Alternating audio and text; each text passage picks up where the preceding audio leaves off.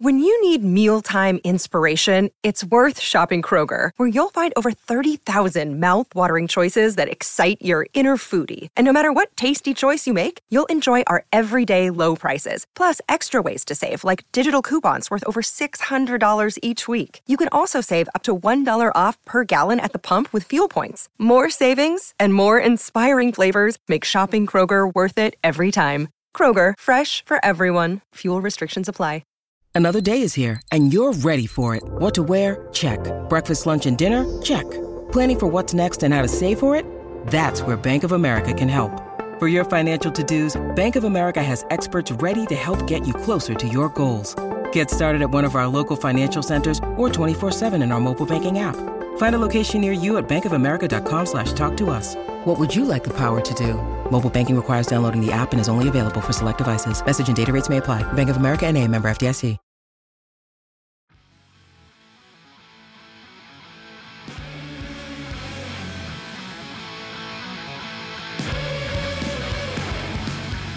Midnight have returned with Let There Be Witchery. Since 2003, one man band Athenar has been churning out an ungodly racket, dropping countless demos, splits, and EPs. Music to start fights to, delivering more of what can be expected from his demented mind. Don't miss this catchy mixture of black and speed metal and dirty punk rock.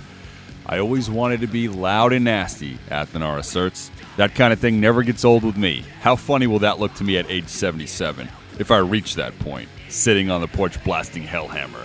Let There Be Witchery is coming out March 4th. Check out music, pre-orders, and more at metalblade.com slash midnight. One more time, guys. Midnight's new record, Let There Be Witchery, is coming out March 4th. Go pre-order it right now at metalblade.com slash midnight.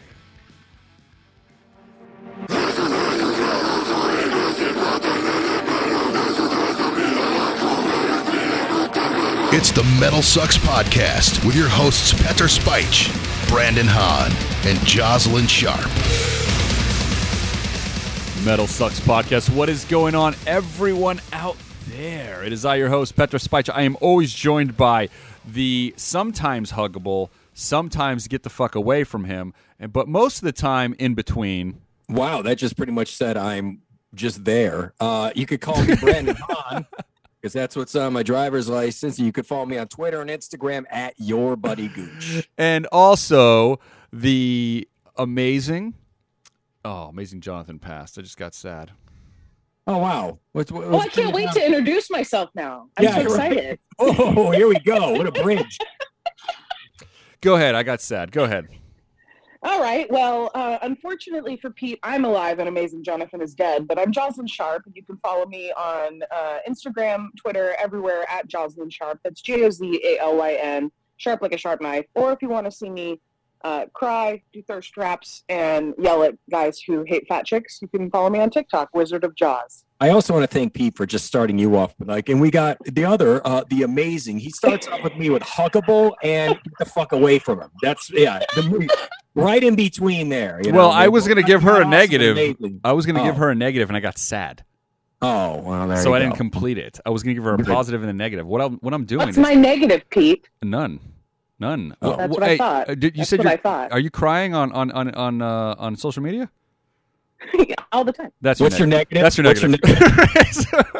What's your negative, Jaws? Yo, attitude. Oh, I'll say the amazing and sometimes crying on social media. I don't know. So- okay, yeah. It's a You two, you two pussies are lucky we're not in the same room right now. I know. No all I'm gonna kidding. say. No Fuck. kidding. I'm I'm tough from from way back here. And also, guys, Very confident. make sure to follow our other co hosts. That's Sylvia Alvarado at It's the Sylvia on uh, Twitter and Instagram. If you guys want to follow me, I'm at Rise to Offend on Facebook and Twitter. Rise to Offend official on Instagram. This week, back on the show, uh, legend, love him. One of my favorite peeps on the word. Kirk from Crowbar, obviously, all also of Down, reunited back with Down. But we're here to celebrate Crowbar's latest record, Zero and Below. It is coming out March 4th.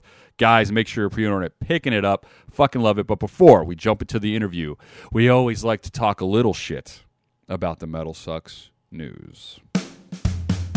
Here to tell you what you need to know. Metal Sucks News. Who is raping an upcoming show? Metal Sucks News. Dig it deep just to get the scoop. Metal Sucks News. Fill your head with the media's poop. Now that we have your attention, lend us your ears. Metal Sucks News controlling my thoughts. Will it make you happy or fill you with fear? Guide all the lost. Come with us. Well, the first story I want to talk about because this is kind of a this is strange to me.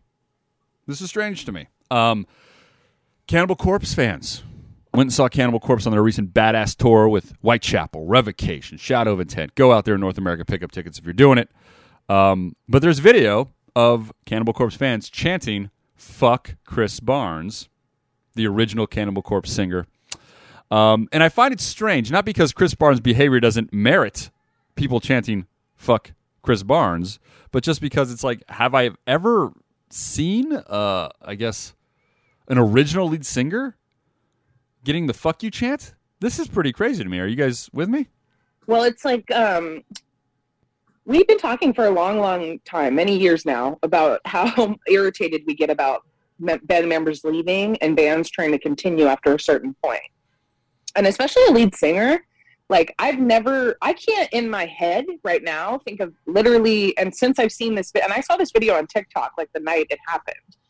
I, I cannot think of a time where there was a band that lost their lead singer, other than Killswitch Engage, but I think that's different. That the fans stayed with them. Oh, I mean, well, no, they do. I, you're right, but but the they're always clamoring for the original guy, which I don't think is the case for Cannibal Corpse. However, you still have this like those are the classic death metal records, the ones with Barnes on there. Yeah, right? it's so a- it's like it's like, and they're playing songs off those records live. So it's like uh, I don't know. Uh, go ahead. What do you say, Brandon? I was gonna say it's amazing to see the fans be like, uh, "Yeah, we were with you in the beginning, but uh, you're making me want to puke now." So I, it's it's pretty wild to see that kind of that shift. But this may be the metalhead in me saying this, but I think that this is one of those rare cases where the band's name is bigger than the members. And not that the members aren't important, but Cannibal Corpse is kind of an institution. So I believe you're right on that. I think that with a name like Cannibal Corpse and the T-shirts that they go out there, when somebody wants to look metal, or especially when posers want to look metal, they could just put on a Cannibal Corpse shirt, and some people okay, just. fourteen-year-old Brandon. I'm just saying they could put on a Cannibal Corpse shirt, and you're like, well, okay, at least you know a little bit about the underground. It's kind Brandon's out here hitting hard, calling out the posers. yeah, exactly. Where can- Hey, yeah, you're all trendy and stuff. and and you definitely have to, like you said, keep in mind Chris Barnes' actions and the way he's been treating. He kind of he's kind of egging it on with the death metal community. I mean, most recently he did say something that he was uh, physically ill when he watched like a roundtable discussion with you know modern day death metal guys. Corpse Grinder was on that roundtable, and so was uh, Chase from Gatecreeper and a bunch of other guys. But I think that was where the backlash came in to where they're like, "Fuck it, he doesn't." give a shit about this scene anymore and i mean you know so Well, maybe it's more personalized towards him than I'll be honest, the though. the Uh, the band that he helped create or whatever. I'll be honest. Like I, I understand why you know if he's listening to death metal, and I understand him being hypercritical uh, because you know he was one of those institutional bands that's been doing it for so so long. And when you hear the evolution, sometimes it doesn't just sit well within your ears. You know what I mean? I mean, I think that's fair. Uh, Jozalyn, do you think that he just is just like there's only one kind of death metal? You can't get creative with it and all this other Yeah, bullshit. just is- you know, Yeah, it- You're not talking. You know that I don't think like that. No, I- You- I don't, but- Everyone, every Metal Sucks member, every fan knows that I am the fucking queen of listen to all genres, experience all music, watch all film, and take all art.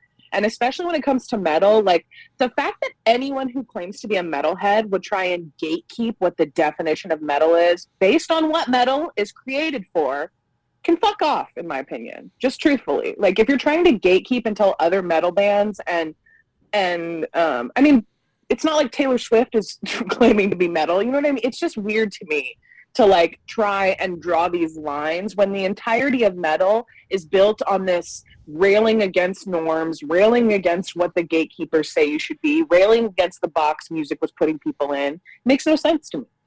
So in essence, what Jaws you're saying is that you would have chanted "fuck Chris Barnes" at that concert. Fuck yeah, I would have. I'm a follower, bitch. I would have been jumping up and down. I'd have been fist pumping. I'd have been. I'd have I would have thrown my on my forehead. I would have thrown my panties up there. I would have let him know. Would you have chanted "fuck Chris Barnes" at the show, Brandon? I mean, he's it, it, again. It, it depends. I mean, I don't think Chris Barnes was taking a shot at every single metalhead, but I mean, again, when you go out there and, and blast these new bands, look, dude, people have a, a connection with some of these bands, and if you say "fuck" insert name of band, people are going to get mad. Some of those guys have a lyric that saved their life, and then all of a sudden, some dick's going to come along and go, "Oh, what you like is stupid." Oh yeah, I'm going to listen to you, bro. Come on. I'm with Yeah, and that's like, I mean, and don't get triggered here, Brandon, but I love you. But Brandon's favorite thing to react to things that he doesn't think is good is to go, "You like that?" Like Yeah. you said something insane. So See, that's not the that's not the huggable So- part. It's the other part. That's I what. I, yeah, about. exactly. Yeah. Yeah. All I'm saying is, look, I get where he's coming from, where it's like, you know, you listen to enough death metal and you think you know everything. And then now, whenever you hear death metal, it makes you sick. That's how I feel when I listen to other podcasts. You know what I mean? It's just, uh, shut up. I think that it's it's there is uh the world is a really tough and hard place and metal is an escape for a lot of us and I think anyone who tries to spit in the face of other people's escape can fuck off in my opinion. I second that. You I s- spit okay. in my own face. I, uh, I I will always respect the legacy of uh, Chris Barnes. Obviously, I'm I'm not a fan of his. Um, I couldn't imagine saying, I don't know, fuck Chris Barnes and then singing a song that he wrote lyrics for at the same show. Even though I am I I, am of the. Corpse Grinder generation, and he, uh, Corpse Grinder is just one of the coolest guys ever. One, his reaction's so perfect in that video. So, but my point is, is that Well, I, I just classy. yeah, yeah, he's, he's totally classy, absolutely. So, um, don't know if I could pull it off, but again, you know, I, I get why it happened, and it's funny. I'll tell you that right now. Look, I'm not going to say fuck Chris Barnes because, again, when he's the original singer, obviously that band wouldn't have been there without him. Like there had he obviously was one of the the focal points of the band for them to get to where they're at right now. So it's like to say fuck Chris Barnes when you're at a Cannibal Corpse show, no matter what he said about the genre. I mean, it's you know, you might as well just be saying fuck Cannibal Corpse at that point. I mean, it's like he is he is part of the foundation, and I I, I think the guy deserves his respect, no matter how big of a douche he is. Well, and I was going to say though is that I think that a good portion of the of the crowd chanting that though is not to say fuck you to Chris Barnes, but to say we're still here for you to the rest of Cannibal Corpse. If that makes sense in a Well, he way. was talking shit about Chris. Uh, there, there's a lot of angles, like you said. He was talking shit about Corpse Grinder because he was part of that the the round table that Chris Barnes made his comments on. So maybe they were defending the neck, you know, which I, I totally get as well. So moving on to the next story, right? So across the metal media, rock media this week, there was a story about Tool's tour edition of Fear Inoculum costing over eight hundred dollars, and people were really rather it seemed like upset about it. Now, this tour edition um, of this album does have autographs by all the members and some specialized artwork, and I guess they're selling it at the Tool merch booths right now uh, as they're going across North America. But um, I- mean, I thought that this was like, well, yeah, you're getting the autographs, all the guys at Tool. This is like a very rare collectible item. I, I feel like that price tag in 30 years, you can probably sell it for a lot more because Tool is one of those bands that doesn't seem to, I don't know. I just feel all physical media, you know, down the road when it's not printed anymore and these things are one of a kind collectibles items, I feel like a lot of this stuff is going to have high, high price tags, especially if it's signed. Can you imagine if you had a carnivore record right now signed by Peter Steele? What the price tag would Well, probably be? I will say that I recently spring cleaned my house and I found my beanie babies. And Mm. I did look up the value. Turns out they're worthless. So there's no telling what will be worth something in the future. yeah, exactly. That's good. How, why do I feel like that's going to be the same way when people look back on Bitcoin? You know what I mean? Like, turns out I didn't know what the hell I was spending my money on. I can see that. I can see that. But that doesn't But- have a signature said- of a. Of, if you had a signature of a famous. Look, I'm not going to say that Maynard James Keenan is Freddie Mercury or something like that. But for Right. 50 no, years, because that's not how you pronounce it. Freddie Damn it. Mercari, Freddie Mer- I was like, Mer- "Oh, I don't talk." Mercury. hour. Both racing. Mercury. You somebody say his name. Mercury. Thank you. Mercury. I'm not Mercury. saying Maynard James Keenan ain't Freddie M from Queen. Yeah. you know? Thank you. Love it. But 40 Six, years from now, his signed record in a package, 30 years, 20 years, is, is going to be like a baseball card, and it's probably going to be worth more than a $1,000. I no, we talked with- about we talked about this before a little bit because I was like, that's not even that. Truthfully, in my opinion, and some people might be like, "Whoa, privilege." I, I don't think eight hundred and fifty dollars is that expensive. For something signed by Tool. $810. Don't don't up the price. Forty dollar discount. Woo! Oh, Let's God, do this. Please. Come on. But you know what I'm saying? It's like to your point, eight hundred and fifty dollars for a collectible item. eh, But this is coming from a nerd, so you have to understand. Like I have collectible cards and figurines and stuff, so it's like, hey, they're complaining about eight hundred and fifty dollars. I got a magic card that's worth double that. You know, so it's it, it, it doesn't feel like a lot to me, especially as a collector's item, especially as a collector's item for a band as iconic and genre changing as Tool. And on top of that, too, we always talk about this when it comes to Tool. Even to this day, with the internet and as much information that we have on these bands, there's still a level of uh, you know, mystique to that band. And the fact that they don't ever do things like this, where the band, you know, how often, how, how many pieces out there have all the bands? Getting Maynard's signature just by himself is damn near impossible, according to some people. So, uh, and Tool is one of those bands where their their fans are crazy for them. They're they're frothing mad, you know. So I think if you put out there a hundred and ten dollar piece of you know band equipment or whatever that's going to be signed by all the bands, I think people are going to do it. I don't know if you're going to get your money back, but again, it is a perfect gift for the Tool friend, Tool fan in your family, and you know, holding on to something like that, holding on a piece of rock history. I mean, you know, it is Tool. The mystique happens, and just like John uh, Jozalyn said, it is they are a genre-changing band. So I don't know. Again, when you're talking about your return, I don't necessarily think you're going to get eight hundred and ten dollars back. Really? Just yet. In time. You, No. Keep in mind, they only I have think you will. Yeah, they only have five records. The way Tool Tool's set up almost differently than any other band out there. You know, where I feel like they are the the the collectible item type of band that stuff is going to be worth a lot. I can't really think of another but I'm talking about from the 90s going forward. I can't think of another band collectible wise that I think is I mean, it would be more. like it would be like it would be not in the genre. It- you would have to go to grunge or like even alternative. Like you would have to say bands like Nirvana and stuff well, the for pa- it to even I get mean, close. but those guys have passed away, I guess. So it's a little different. Like I I don't I'm not yeah, saying you're like talking a- about live. Yeah, an Alice in Chains signature with Layne Staley on it, or Kurt Cobain, or Scott Yeah. Weiland. Jesus, a lot of them died. I was just about to go the Chris Yeah. Cornell route. Now there's, yeah. Anyways, so uh, yeah, I'm Just with. to remind you, um, Amazing Johnathan died. Just to remind you. Yeah. Come on, he was a Vegas staple, man. I saw that guy like 40 times. You know, the last time I saw him, he opened for Gallagher, the Golden Nugget. Gallagher, you know the comic that hits the Yeah. Uh, do you guys, you guys threw me off. It was a great memory. Loved it. I got to. They they asked for volunteers to come on stage to hit the sledge-o-matic, and uh, my wife was like, "Go, go!" And I chickened out. I wish to God I went on stage and I hit a fucking watermelon with the Really? sledge-o-matic. I didn't do it.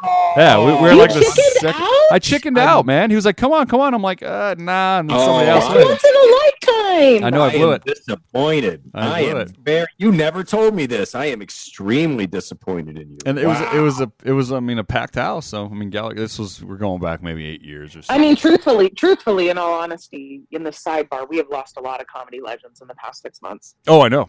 If- You know, growing up in Vegas, guys like Louie Anderson, and I mean, we can we can keep going down the road. I mean, but like obviously we're so many more than that. But just for the Vegas atmosphere, Louie Anderson. Um, I remember being a teenager, and a friend of ours' dad was like a manager at Bally's, and we would go see Louie Anderson live constantly at the Bally's Casino. And we're like 13, 14 years old. We're like freshmen in high school. You and I went.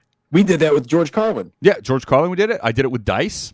Um, yeah. You know what? I'm starting to see why you two turned out so different why? based on your comedic tastes as you. Right, right. Brandon turned into a cynical asshole because uh, he was watching Carlin, and Pete turned into a Family Guy because he was watching. Louie. Yeah. First So- off, Exactly. huggable, Fork- cynical fork in the road. asshole. Okay, huggable, cynical asshole, Joss. Thank you. Don't just There go is- straight. First of all, There is some I never said- qualities. I never said Brandon wasn't huggable, and everyone who knows me knows I love Brandon, and I would take a fucking bullet for him. I so know. don't act like I wouldn't. Boom. That's right. And you are an amazing social media crier. Amazing. Dude, not bad. I got so many likes. Hey, tears will always get you likes. I promise. I, I think likes are most likes come from tears and boobs. Jozalyn's got both. Well- we got none of them. Yeah, you get you, We you get no likes. See the likes when I put both in the frame. yeah, exactly. you don't want those likes, Joss. You don't want those likes. Whoever's like, ooh, crying boobs. I'm fucking like, like, like. No, stay Yeah. away from those. Ears and boobs, yes. Boogers and ball sacks, no. It's just not going to work. You know, that's just for now. Four years from now, boogers and ball sacks will be back in. We'll be, you know what? American Pie and Stiflers will be in the end game. Don't worry It's about it. It's going to make a comeback. Wait. Yeah, I can't wait. I love American American Pie. I'm humor. joking. If you We're not going no, back. I, I, need it. I need it. I need it. We have to go back to teen sex comedies, but gotta I go- need those in my life. we got to go back to Woodstock 99 now. Right? I just want 40 year old men playing high schoolers talking about how they're going to get pussy for 90 minutes again. I just want that again, just for a moment. and being Sell excited you about guys. it though and being Yeah. excited about it like it's the Mhm. holy grail it's there's no difference between indiana jones and american pie it's just you know one's looking for the holy grail with sean connery the other one's looking for you know Yeah, I Uh-huh. actually heard. I actually heard at uh, Disneyland they're going to replace the giant boulder with a big uh, apple pie with a dick hole in the middle. There's actually going to replace the boulder with a Stifler's mom. So it's, Jennifer Coolidge is just Yes. going to come down Yep. from the ceiling. it's like, I'm coming for all that shit. shit brick. it's misinformation guys it's not true Yeah. it's not true can't Hey, lie. I told you all, I am the fake news capital of America. So come to me for all your fake news needs. Jozalyn's bullshit Vania. bullshit Vania didn't hit didn't hit Yeah, bullshit Vania. I missed it. I was like kind of patting myself on the back. I was almost ready to. I was like, don't do it. Don't, don't, don't. stifler's mom hit but bu- bullshit Vania did not hit bro Mm, yep, Yeah. yep. bullshit Anyways, bef- bullshit Berg. before we get into the story, we got a little sad because of so many people that passed away of the comics, all these wonderful uh, people that um, you know, a lot of you guys have worked with, you know. I mean, I know how close Bob Saget was and, and all that stuff, but one of the the guys that passed away that's a legend to I think our genre and might not get the full credit um, without the people that just know him. There's just these people that are you know, untouchable, untouchable voices, stuff like that. It's Mark Lanegan I'm talking about that passed away this week at 57. Um, one of my first concerts I ever saw as a kid.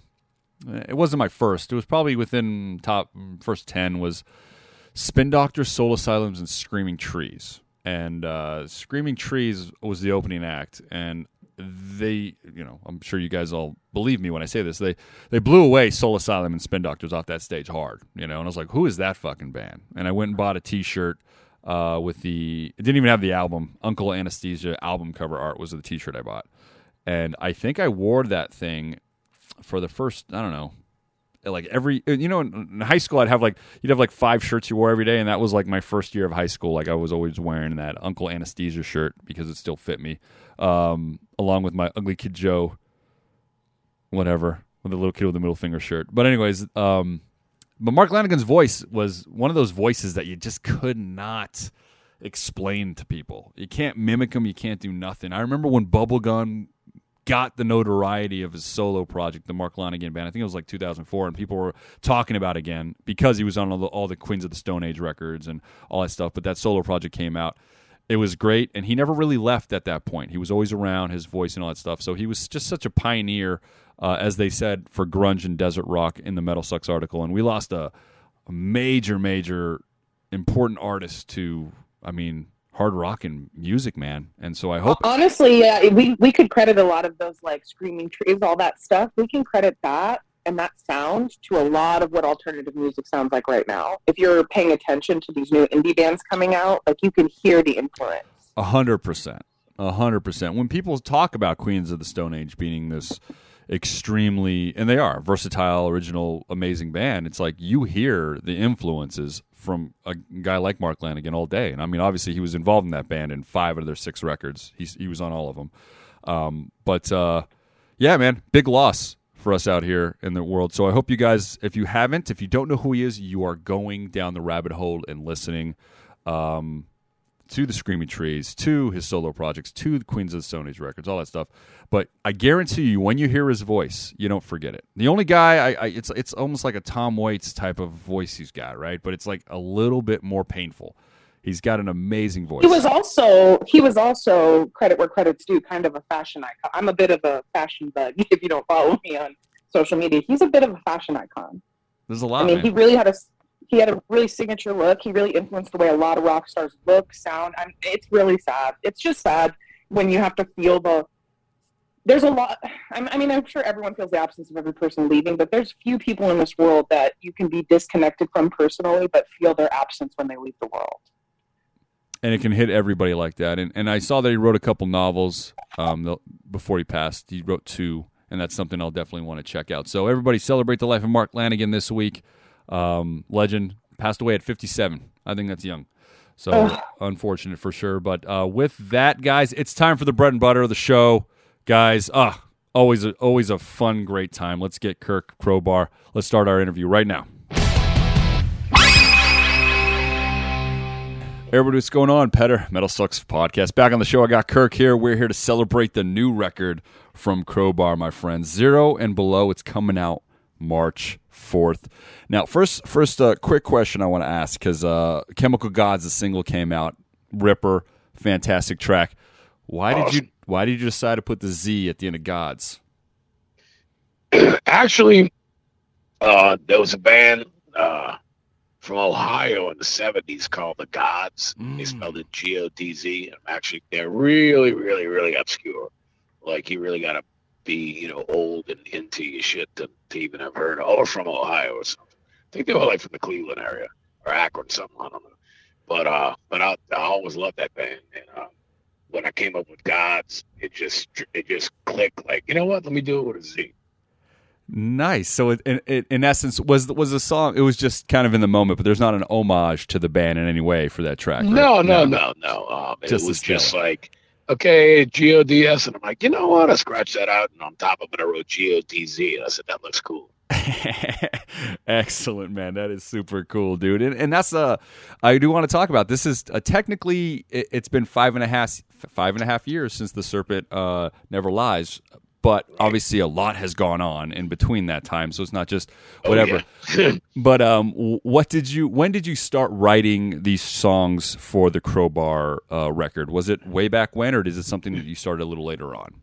No, we started. Um, we got home from our the second leg of our tour with COC. I think August 30, 30th or whatever, thirty first, whatever the fucking last day of August is, and uh, we.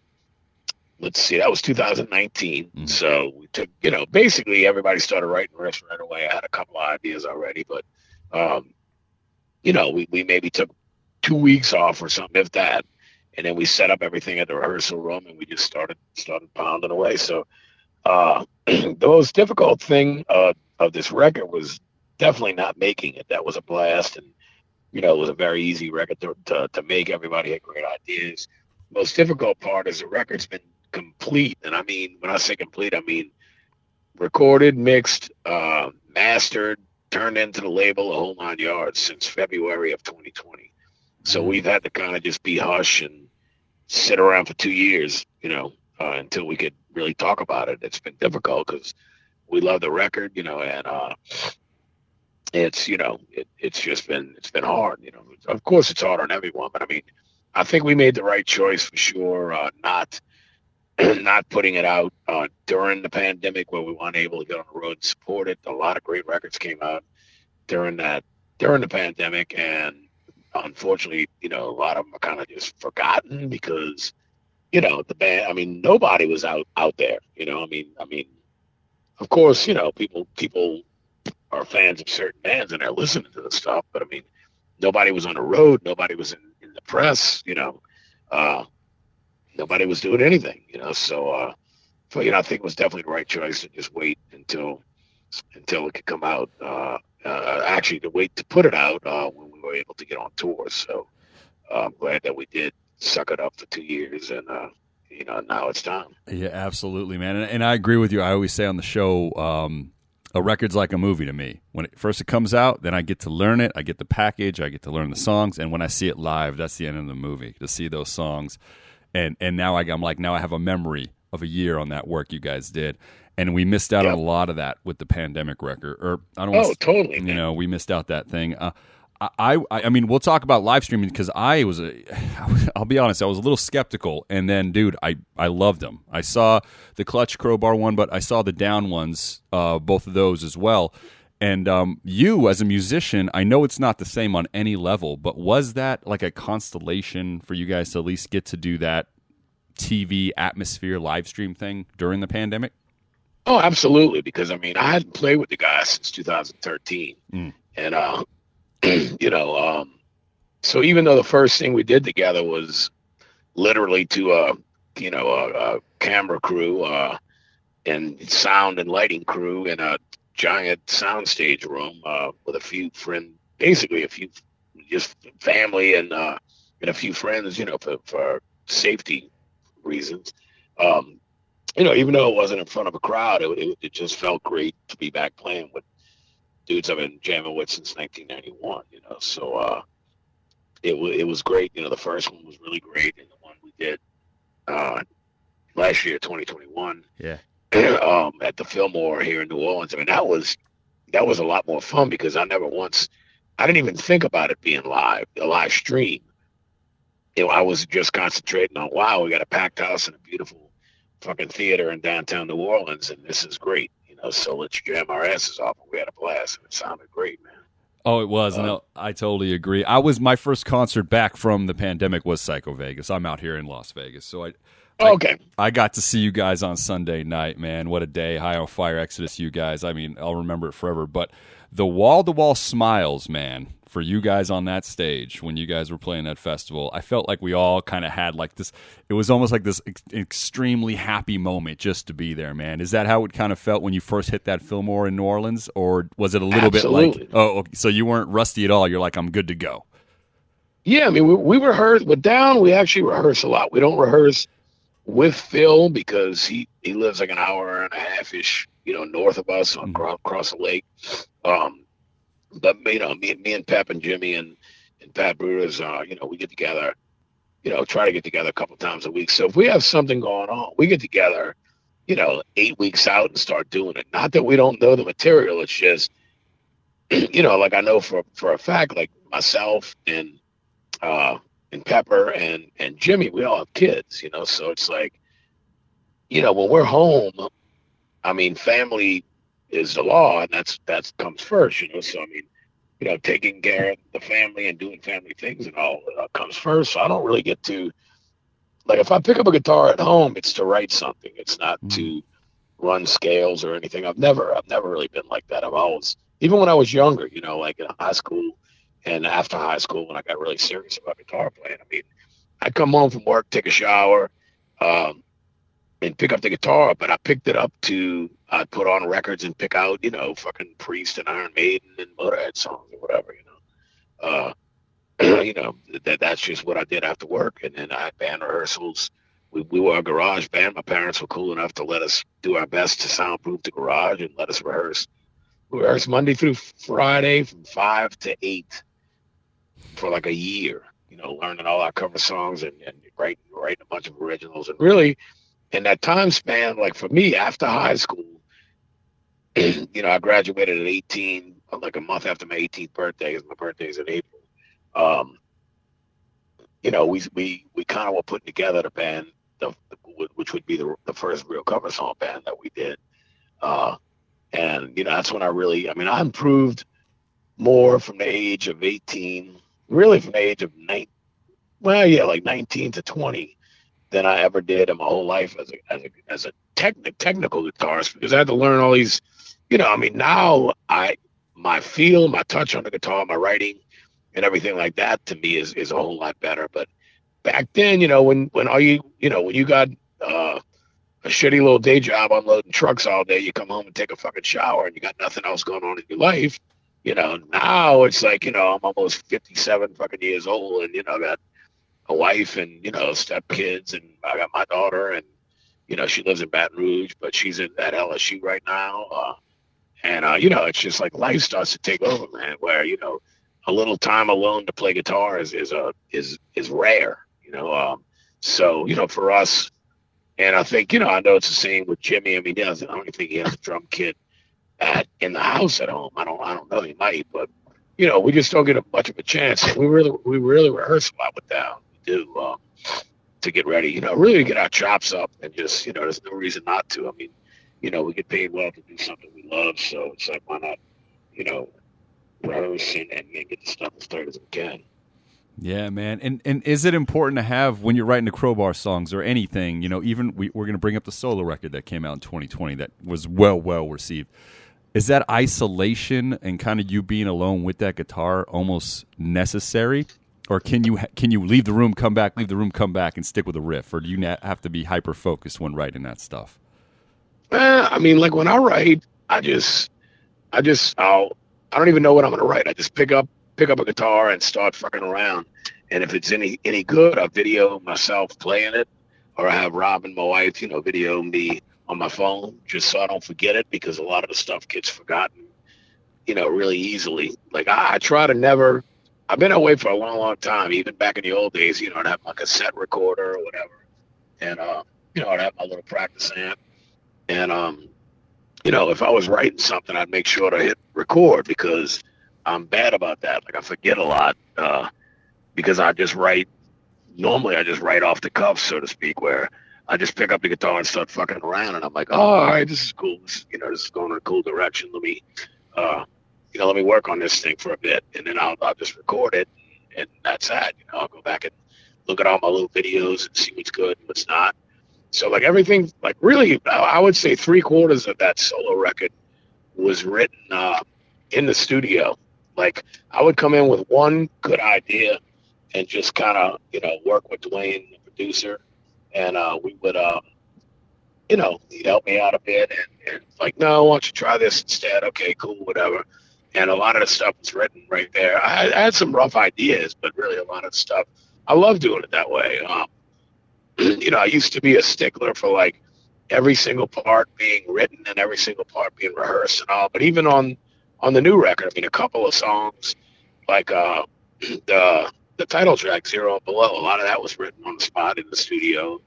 I just I came up, you know, I had like one idea, and uh, it, it it ended up being uh, you know being an entire song. Same with track seven. Uh, it's always worth the gain. It was kind of written on the spot right there in the studio. And, and uh, I like like doing that it that way. I mean, the, the spontaneity of it is is a is a good thing. You know, it, it's kind of it, it keeps it exciting. You know, keeps you on your toes a little bit. Um, kind of like a you know a, quarterback calling an audible at the line or whatever. You know, like on a, on a big fourth and one or some shit. You know, all right, change up the change up the play here, and it's kind of like I, I, like I like that that spontaneity. It, it it really lends to to creativity. You know, in my opinion. No, I, I like. I think there's a there's an organic nature you can feel. You just brought up the final track and the title track, Zero and Below, off the latest record, guys. One more time, Zero and Below is coming out March 4th. You guys make sure you're pre ordering it. The riff, the first song, that hits me hard, man. Right away, I'm like, oh, this is what I needed, is the fear that binds you. I wanted to talk to you a little bit about lyrical content on the record. And fear is something that is motivating for a lot of us, but can also cripple us, man what fears do you think you beat to get to where you are in your career, maybe that you had early on? I mean, one thing I'll say, I mean, I've suffered anxiety most of my life, and I'm on anti-anxiety medication. I have been since the late '90s. But um, you know, that aside, other than anxiety, uh, I've re- I've really never been. I mean, uh, you know, I, th- I think I believe in myself enough, and a lot of times people like, "Do you have any advice for young mu- musicians?" And I'm like, well, I would say the most important thing is and I don't mean just believing yourself. I mean like you're not taking no for an answer. You're determined that you're gonna make this happen. You know, um, that you're gonna you're gonna you know form a good band or be be in a good band, and you're gonna make this thing happen. You know, where where I mean, by no means, you know, I'm not uh, rich or am I fucking a rock star or anything like that, but I'm able to make a nice living doing what I love to do, and that's that's the most important thing in the world.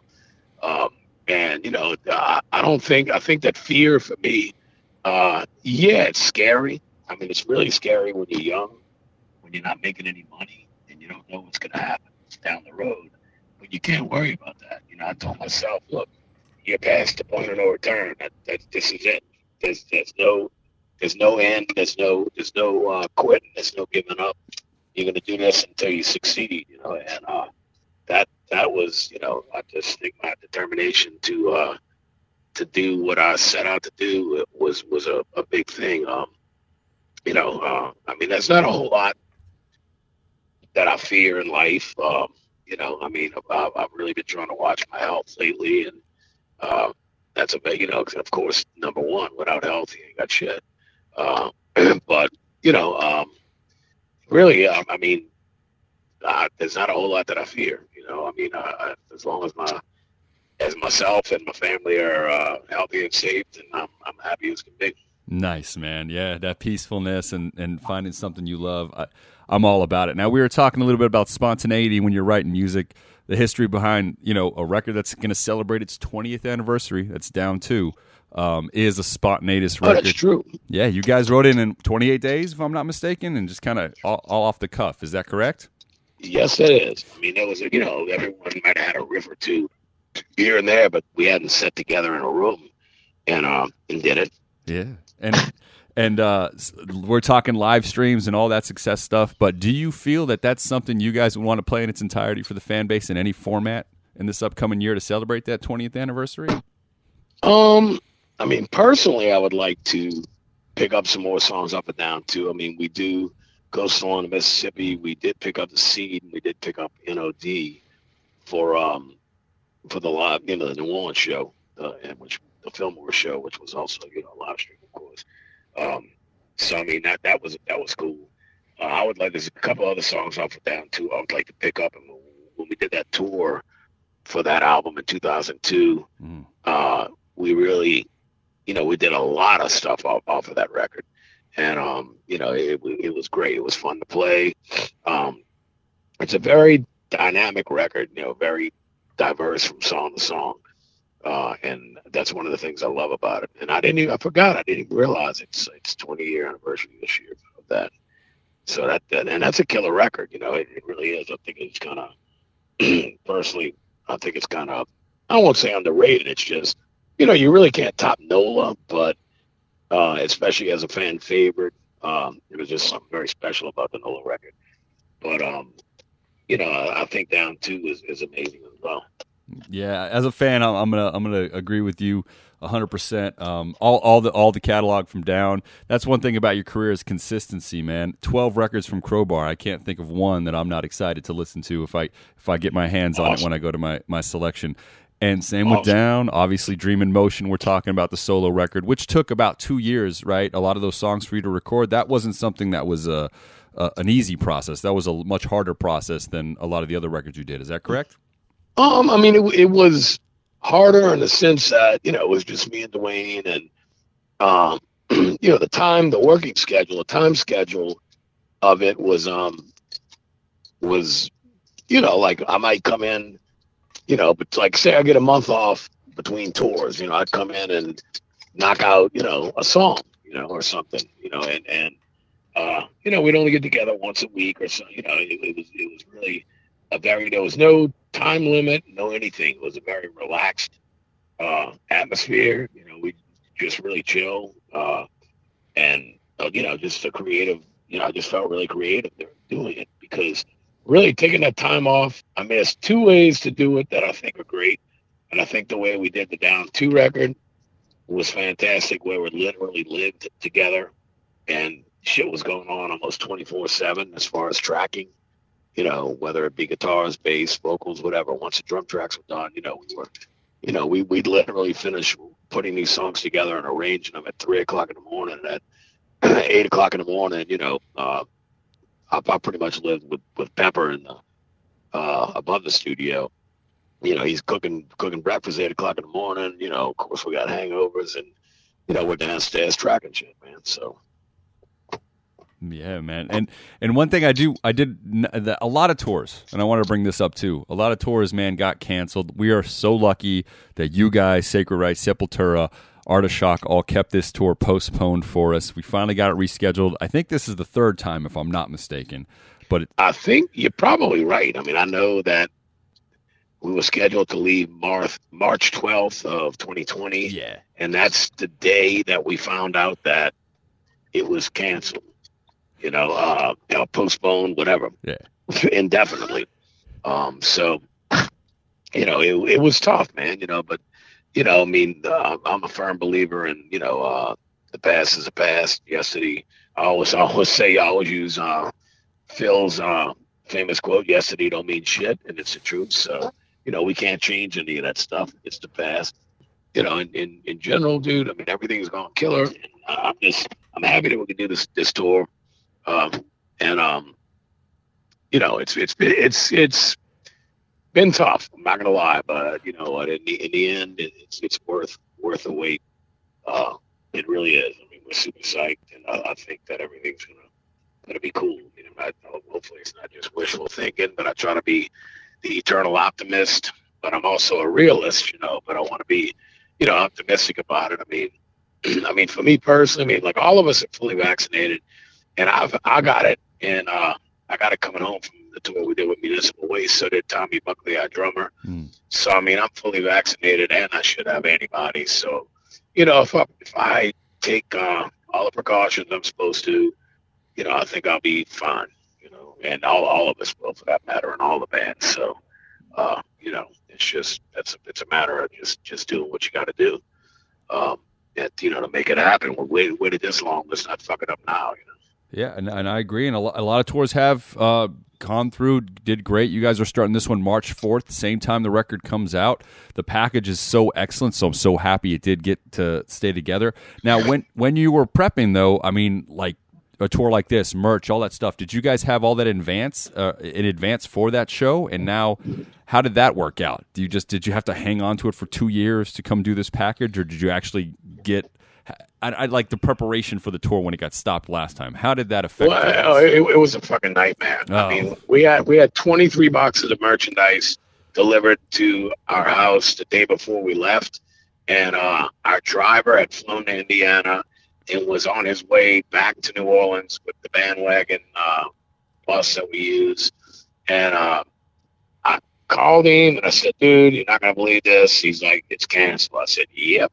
Said, come on home to New Orleans, get some sleep, turn around, go back to Indiana, Indiana, Indianapolis, uh, and we'll get you another flight coming. You know, get your flight coming home before they shut all this flying shit down, man. And uh, and we did, you know, and and luckily, um, uh, with Jimmy Josta helping us out, he manages Crowbar, uh, we were able to, uh, you know, ship a lot of stuff to him, and we were able to sell a lot of the other stuff online ourselves, just you know, through our Facebook pages or whatever, with you know PayPal and Venmo and whatnot. Um, and get rid of you know get rid of the majority of merchandise at least to make a little bit of money and to pay pay the bill. You know, I mean, it's tough when you know we had a lot of startup expenses, a lot of startup expenses for for a tour, and it just got blown out. You know, day we were supposed to fucking leave, basically. Man. So it, it, was a fucking nightmare. But you know what? you know, like I said, we can't we can't change it. All we can do is be excited. You know, be happy, feel blessed, and we're able to, to do the, the, the tour, the upcoming tour, and uh, just get out there and, and, and, and fucking kill it. You know. Yeah, it's going to be awesome, man. We get you in North America first, and then you guys are going back out to Europe.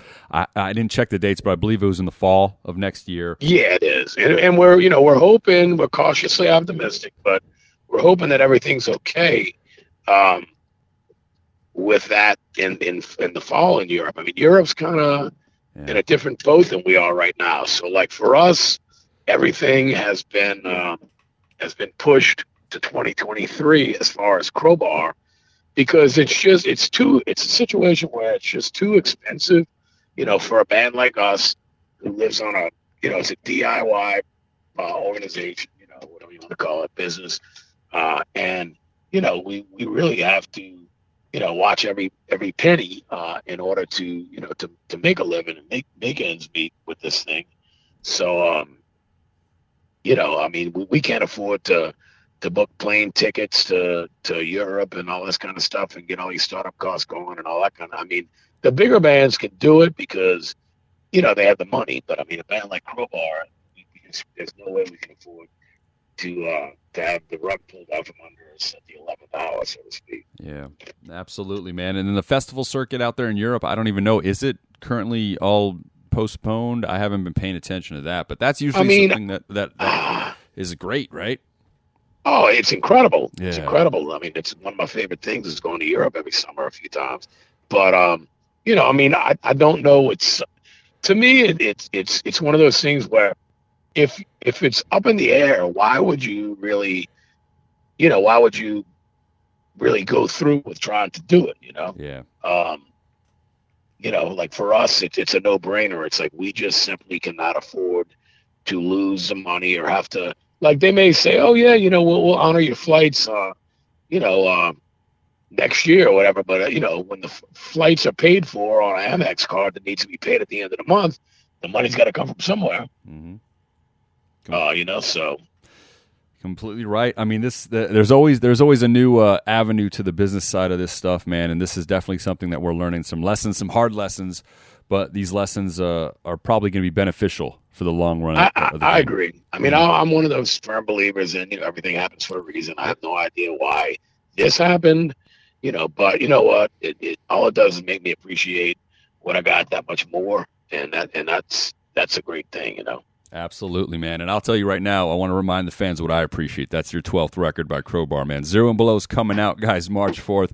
It is excellent, these 10 songs. Every time I listen, a new riff gets stuck in my head, new lyric awesome. that I, I, I just want to scream. Oh, bro. Yeah, you guys, I'm, I'm telling you, I, I missed it. I missed, uh, you know, like uh, the solo record was you know clearly you but it, there's a little it's just you know it sounds a little different than the crowbar style you know?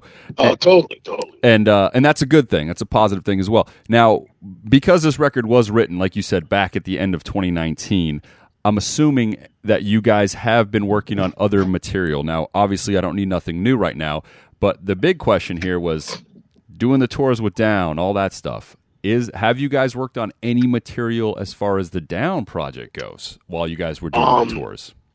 well as far for, for crowbar i'll speak with mm-hmm. first and foremost. Um, you know our, our, intentions are as soon as this sepultura tour is complete we will begin writing the next crowbar album. Mm-hmm. like uh, and by the by the time the the tour is over you know it, uh, the album will only have been out for five weeks so we can take our sweet time and make another killer record. Um, but uh, as far as down, I mean, there's no plans for new music. The only plan plan we have for down is is like we figured the easiest thing to do because for whatever reason, writing music for down ends up being a long, you know, uh, a long, long process. Uh, and uh, and you know, um, what we do come out with is great, but you know, we feel like it's the easiest thing we can do. We're gonna do like a six song uh, cover song EP and pick a bunch of like six old obscure songs and kind of redo them and make them our own tunes and put that out as as a at least it's down music, you know. Um, mm-hmm. Um, it's just, it's just not time. I mean, right now to try to write write an album or even an EP. Um, it's more, uh, you know, I, I think it's the, the, best route we can take, and um, we've got got some good ideas on some very obscure songs. Some of them I've never even really heard uh, some of the guys picked out, but they're great tunes, and it, will it, be, you know, for most of the fans, it, you know, we're gonna try to turn these things up and make it make it our own, uh, you know, make it sound like Down. So uh, that's the plans for Down, and with Crowbar, like I said, uh, as soon as we return from this tour, it's it's writing mode because we really don't know. You know, we're just right now we. You know, we got our fingers crossed, uh, positive vibes, saying our prayers, whatever. That um, you know that everything's going to going to go uh, smooth and fine. We're going to complete this tour and it's going to be successful. And then looking past that, uh, you know, right now it's it's uh, I don't even know what's what's on the table for us as far as what we're going to do. We're going to do what we can, you know, but of course it'll be here in the states, and then we're hoping that the fall uh, of, of this of this year we'll, we'll be able to do the Sepultura Sacred Reich thing uh, in Europe. Yeah, dude. No, that's exciting. That's extremely exciting news that there's there's still more crowbar music that's going to be written in 2022. That's that's uh, awesome. Oh yeah, I mean, we should you know we should pretty much you know if we start writing Jesus in April, I mean, you know we'll, we'll be we'll be completely done. Of course, I would I would think depending on how much we can or cannot you know tour, we'll be done. Um, you know by the end of the year and ready to hit the studio um next year and you know, by the time it's all done and blah blah blah blah. I mean, these days with like post COVID or, or, during COVID, I should say, mm. you know, just getting vinyl pressed and shit like this takes like six fucking months now. You know, so it's the lead the lead time for a record used to be twelve weeks. Now it's like six months because vinyl is actually outselling uh, CDs or it's you know like so that that which is a great thing to me. It's mm-hmm. a physical you know physical uh, copy that's being bought and so, I mean, at least at least with Crowbar, and I would think it's the norm with everyone. Um, you know, every every vinyl that we have comes with uh, a free digital download, so you get the best of both worlds if you purchase a vinyl.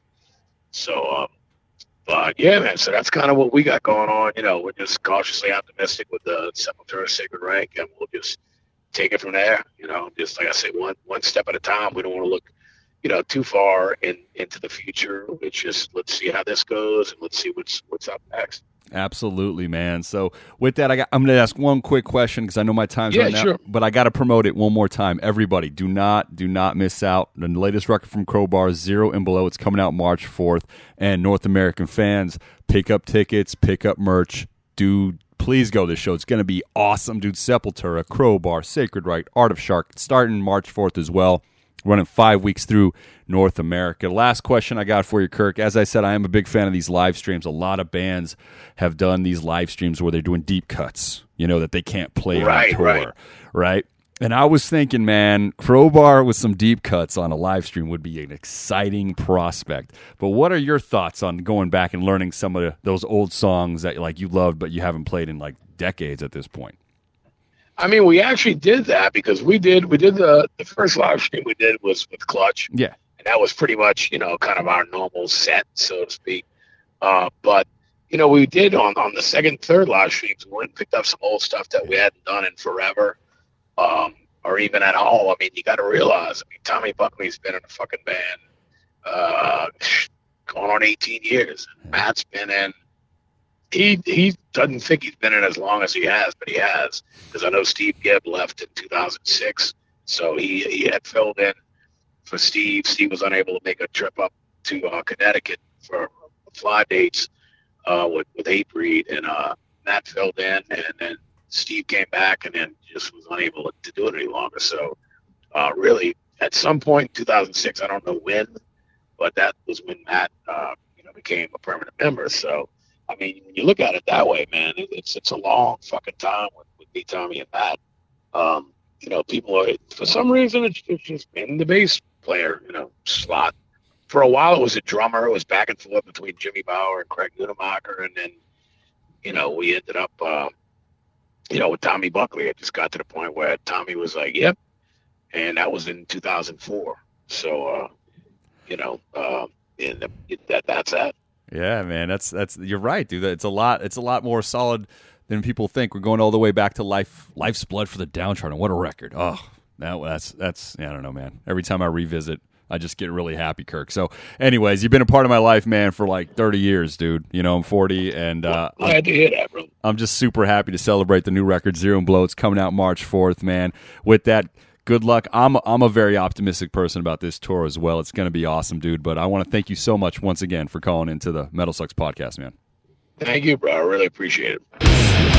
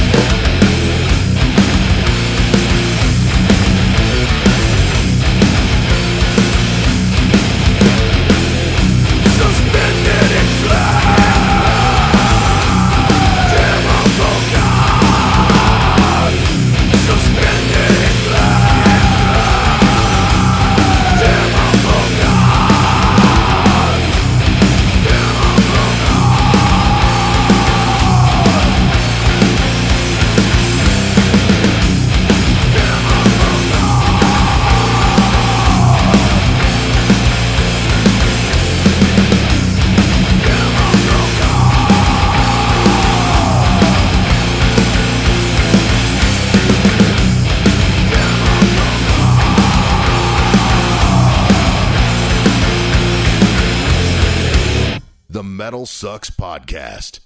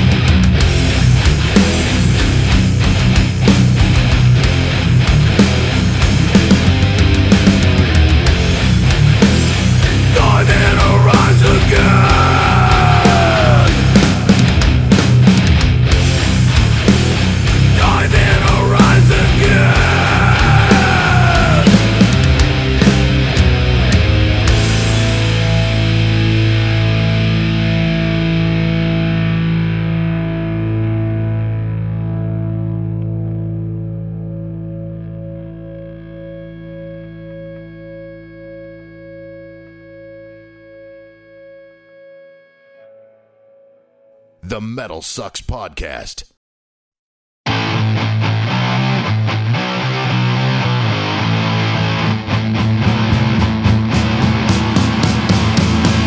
If you down, bow to your knees. Before you rise, the black machine.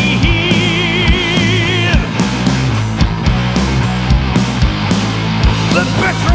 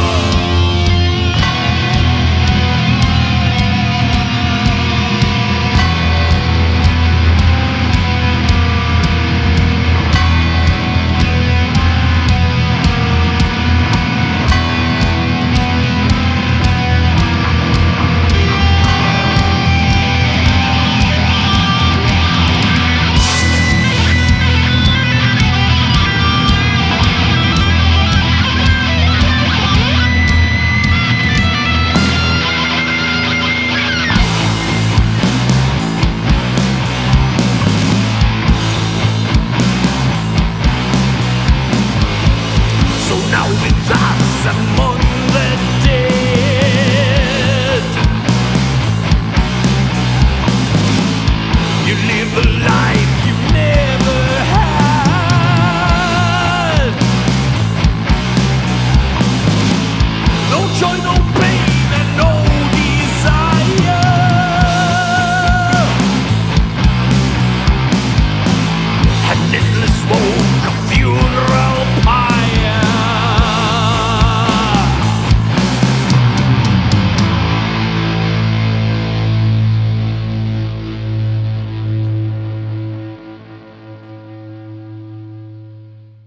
All right, guys, and we are back. First song you heard, both tracks that you heard are off of the latest record, Zero and Below. It's coming out March 1st. First song is called Chemical Godz. Second song, Bleeding from Every Hole. Make sure you are pre ordering this album, guys. It's Crowbar. It's fucking on point. It's awesome. Some of these riffs, I'm telling you, eh, there's 10 tracks. Each riff gets stuck in my head. Every fucking time I listen, there's a new one. These guys knocked it out of the park. Make sure you're picking up Zero and Below. Third song you guys heard is from a band called Friends of Hell. And their self titled record, Friends of Hell, is coming out March 18th, guys. The song you heard, also called Friends of Hell. Dude, I'm digging this record a ton, so make sure if you guys haven't checked them out, Friends of Hell's new record, March 18th, is coming out. That's the third song you heard. With that, I want to thank everybody out there for the five star reviews you guys keep giving us on the good old Apple iTunes. You guys are the best. We truly appreciate you guys. All we ask for as a podcast team is if you got the time, go to that Apple iTunes, hit five stars for us. That's it. We don't need comments, we don't need words. If you want to do it, go right ahead. Doesn't matter. We just like to see that number grow. And we also want to thank everybody for supporting our other podcast, the documentary discussion podcast, Rise to Offend. We've done so many different topics, over 100 episodes. Um, we've done one on Phil Anselmo, obviously, uh, where we probably used a, a audio from Kirk on that episode when we were talking about Down. So it was a six hour episode on a documentary on Phil, documentary we did on Marilyn Manson, Peter Steele, um, Chuck Schuldiner. We try to do everybody we can, and then obviously some non metal people uh, as you guys go. But if you haven't checked out Rise to Offend, make sure you guys do. All those episodes are up right now. And with that, my friends, make sure you are catching my co hosts when they're doing comedy shows. Jozalyn's going on the road. Jozalyn, plug some dates so these people can come see you in person. All right, make sure you follow me on Instagram. That's where all the ticket links are. So that's at Jozalyn Sharp, J O Z A L Y N, sharp like a sharp knife, or just go to jozalynsharp.com.